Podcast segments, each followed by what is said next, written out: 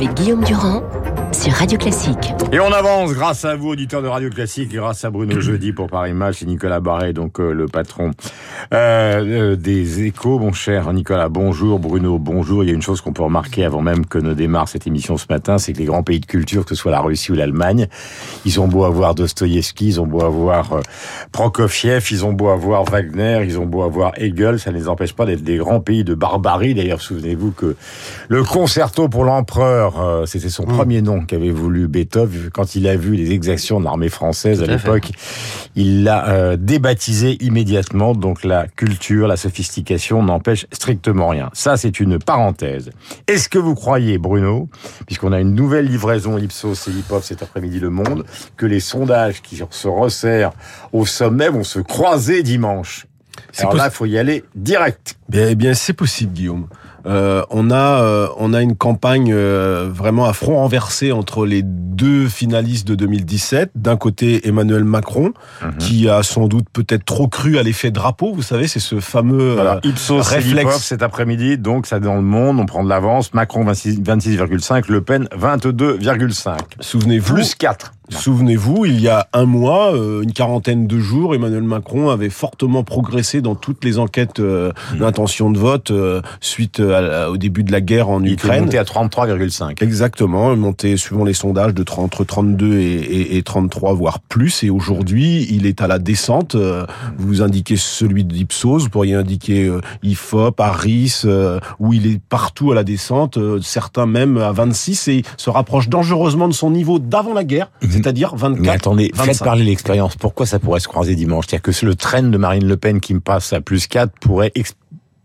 C'est-à-dire que si on l'extrapole à dimanche, si elle prend un point par jour, euh, ils vont se retrouver à égalité? Eh bien, vous prenez, vous dites à nos auditeurs de C'est une regarder. question, hein. Oui, vous, vous prenez la, la courbe des sondages de, de, de Marine Le Pen. Elle Mm. progresse exactement, euh, euh, j'allais dire, à l'inverse de celle d'Emmanuel Macron. Elle progresse. Elle était à 15-16 il y a 40 jours. Mm-hmm. Elle est aujourd'hui, selon les, les enquêtes, entre 21, 22, 23 dans l'IFOP. Mais est-ce qu'il faut Donc lui elle se rapproche. à ces enquêtes? Oui, absolument, parce qu'en fait, vous prenez pas une enquête, vous lisez pas une enquête un seul jour, vous la lisez sur trois semaines, et là, vous avez depuis dix jours une dynamique à la hausse pour euh, pour Marine Le Pen, euh, plus forte que celle de Jean-Luc Mélenchon. C'est pour ça que Jean-Luc Mélenchon reste en embuscade, mais euh, avec le même écart entre l'insoumis et la candidate du Rassemblement national. Donc, il est tout à fait possible, si vous tirez un trait pour l'un comme pour l'autre, que dimanche il y ait, j'allais dire, un croisement des cours ou alors vraiment un touche-touche entre euh, entre Bon. les deux.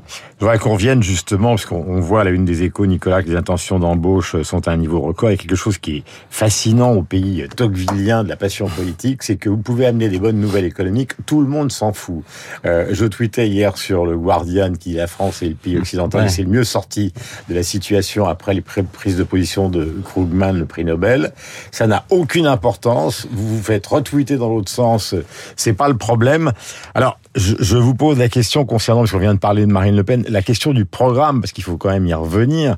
Ce programme dont on parle beaucoup, je parle même pas des photos avec Poutine, et c'est pas du militantisme de ma part, mais ça consiste à savoir exactement ce qu'il y a dedans. Maintenant qu'on est à c'est- quatre jours, il serait peut-être temps de s'y intéresser. Mais vous avez raison, il serait temps de s'y intéresser, parce que c'est un peu comme euh, sur l'économie qui, qui va mieux ou Macron, c'est flou, il n'y a pas grand-chose. On n'y prête pas attention. Et de la même manière, on ne prête pas tellement attention au fond du programme de Marine Le Pen. Mais si on va regarder en détail Hmm. ce qu'elle propose, euh, en réalité, en, en matière, par exemple, économique, elle propose un, un Frexit, une sortie de l'Union européenne, sans le dire. Hmm. C'est-à-dire par rapport à 2017, où là, il disait qu'il fallait faire un référendum Ouais. sur l'Union européenne, sur l'appartenance à l'Union européenne, là, elle ne, elle ne le dit plus.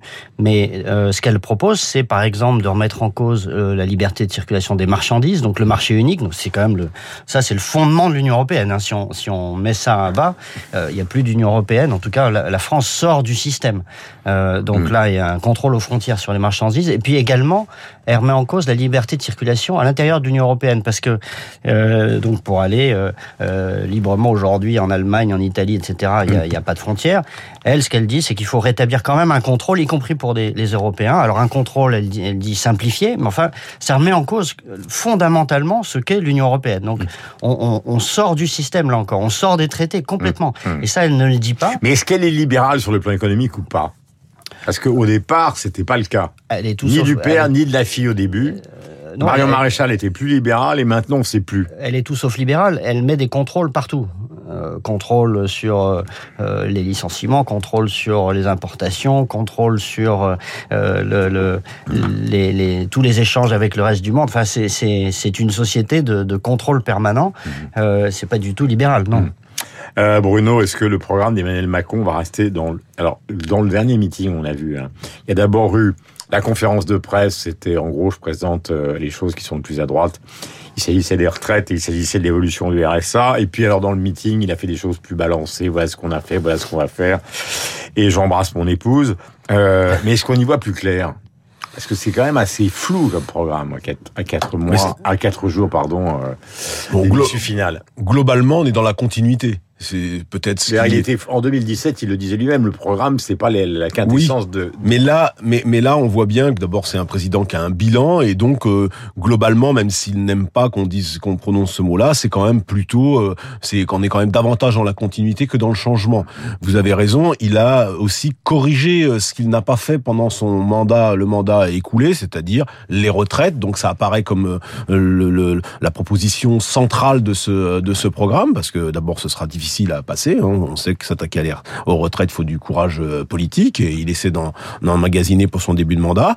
Il y a cette histoire, Il était extrêmement hostile. bien sûr. 9% simplement son accord pour la retraite à 65 ans. Absolument. Il y a cette histoire de RSA. euh, c'est peut-être la façon dont il l'a présenté, mais enfin, dans RSA, il y a euh, activité ou insertion, donc euh, c'est retour aux sources de 15-20 ce que de ce qu'est ce, ce type de revenu. Mais ça a été pris comme, euh, enfin, c'est critiqué notamment par son aile gauche euh, qui s'est inquiété.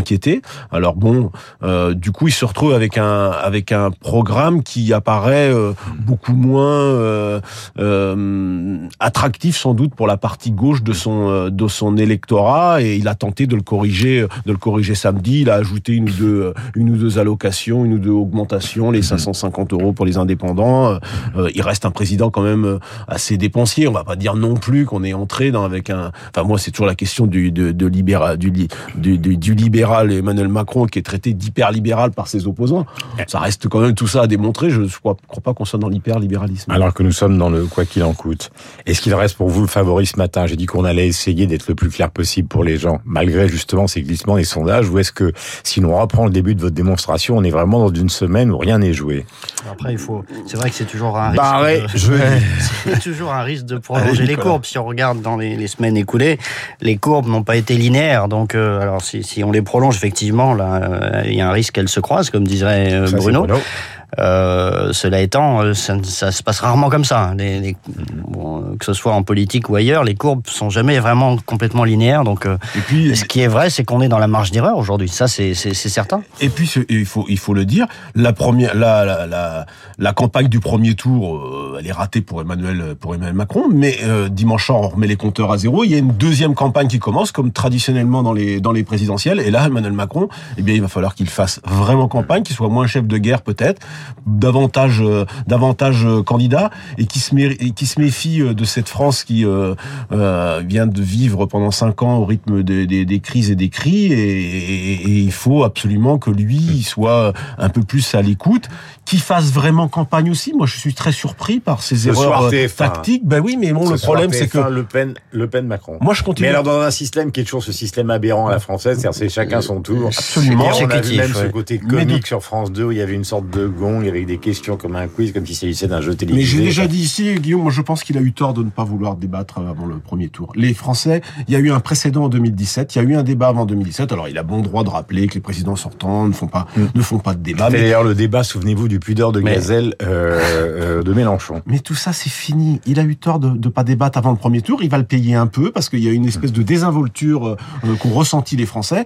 Donc voilà. Mais sa chance c'est qu'il y a un débat dans l'entre-deux tours. Et Et, là puis, il les compteurs sont remis à zéro. Euh, En 2017, il avait su euh, euh, contrer Marine Le Pen. Et bon là, on- il, a- il- il reste. J'allais dire à partir de dimanche, il reprend les, les compteurs sont remis à zéro et il, il partira en favori. Mais il a voulu ce duel avec Marine Le Pen. Maintenant, il faut qu'il y rentre. Hmm. Pour l'instant, il- Nicolas, tout à l'heure, on parlait justement de- du fait que la culture n'est pas un obstacle contre la barbarie. Si on prend les grandes institutions internationales, puisque le Conseil de sécurité comme l'ONU, c'est au fond la sophistication du monde Mm. qui a été organisé pour lutter contre la barbarie. Ben, Qu'est-ce qu'on voit au lendemain de l'histoire Zelensky C'est que ça ne sert strictement à rien. Donc vous avez deux barrières qui sont euh, la confiance humaine et de l'autre côté l'organisation de l'humanité qui ne fonctionnent pas en cas de guerre. Non, tout à fait. Le, le- la seule, euh, j'allais dire, la seule utilité pour euh, Zelensky de cette intervention à l'ONU, c'est, euh, c'est- elle est médiatique, je dirais. Mais, euh, mais c'est vrai que ce n'est pas opérationnel. Quand il demande d'exclure la Russie du Conseil de sécurité, il sait très bien que ça n'est pas possible, puisque de toute façon, pour réformer le Conseil de sécurité, il faut, il faut l'unanimité et la, Russie s'y opposera. Donc, euh, euh, c'est pas opérationnel. Simplement, bah, les images qu'il a pu montrer euh, au monde sont quand même euh, d'une force inouïe. Euh, et, ça, c'est un élément qui, qui peut compter quand même. Voilà, et qui sont, alors il va y avoir des enquêtes, mais qui sont de plus en plus démontrées, à la fois par, on l'a dit hier, le New York Times et par d'autres enquêtes qui sont en cours. J'ai une question, Nicolas, qui est très importante, parce qu'on en a beaucoup parlé euh, tous ensemble depuis le début. Bon, on connaît la position compliquée des Européens vis-à-vis du gaz, mais maintenant il y a la question qu'on a peu abordée, c'est de savoir à quel point, et là je m'étrangle moi-même, Ouais. à quel point l'économie russe est actuellement, c'est-à-dire ce matin, euh, empêchée par les sanctions telles qu'elles sont aggravées tous les jours. En réalité, elle, elle ne l'est pas tant que ça. Ça va peut-être venir, mais pour l'instant, ça, ça n'est pas le cas. Euh, pour la population russe, par exemple, d'ailleurs, le, dans les sondages, entre parenthèses, euh, Poutine a, a gagné une vingtaine de points depuis le début de la guerre, donc il est soutenu par sa population. Mais la population russe, elle, elle voit le- les conséquences de, du conflit, mais pas de façon massive. Il y a eu au début du conflit des retraits d'argent, par exemple, mais aucune banque n'a fait faillite. Euh, il y a un peu d'inflation, mais c'est pas massif, c'est 5%, donc c'est c'est tout à fait gérable. Le, les prix de l'essence, par exemple, n'ont pas bougé. Euh, le prix de la vodka a un peu augmenté, mais enfin pas tant que ça. Donc euh, euh, les magasins sont un, Vous êtes en train de dire que les un petit peu, un petit vous peu êtes en vides. train de mais dire sérieusement que les sanctions ne servent à rien pour l'instant? Pour l'instant, disons que pour la population, ça n'est pas massif. Ça n'est pas massif. Maintenant, il y a un risque euh, là, aujourd'hui, demain, après-demain, enfin dans, dans les dans les jours le ou heures qui viennent, tous les jours. que le- le- la Russie fasse défaut sur sur Ouais. sa dette, que des banques fassent faillite, et là, effectivement, on aura des conséquences massives. Mais aujourd'hui, ça n'est pas vraiment le cas. Mais il avait anticipé alors parce que au 42e jour de guerre, puisque c'est le cas aujourd'hui, euh, pour l'instant, euh, les sanctions n'ont pas eu un effet euh, aussi dévastateur que l'espéraient euh, les Occidentaux. Ouais, d'où l'appel d'un certain nombre de pays à renforcer ces sanctions. Et, et Cinquième le- paquet de sanctions a dit hier et- soir Emmanuel Macron, c'est ce qu'il a dit à Zelensky. Enfin, il lui a annoncé ça au, té- au, au téléphone hier soir lors de. Oui, mais en excluant le gaz, donc pour l'instant, l'impact n'est pas si euh, important que ça. Alors, une petite information pour terminer, je donnais les grands artistes allemands, les grands artistes russes, et puis il y a aussi les grands artistes d'origine ukrainienne. Vous les connaissez, eh bien c'est Malevitch, et notamment euh, celle qui fut une des grandes peintres françaises d'origine ukrainienne, euh, Sonia Delaunay. Il est 8h57. Merci Nicolas, merci Bruno. Nous verrons s'il est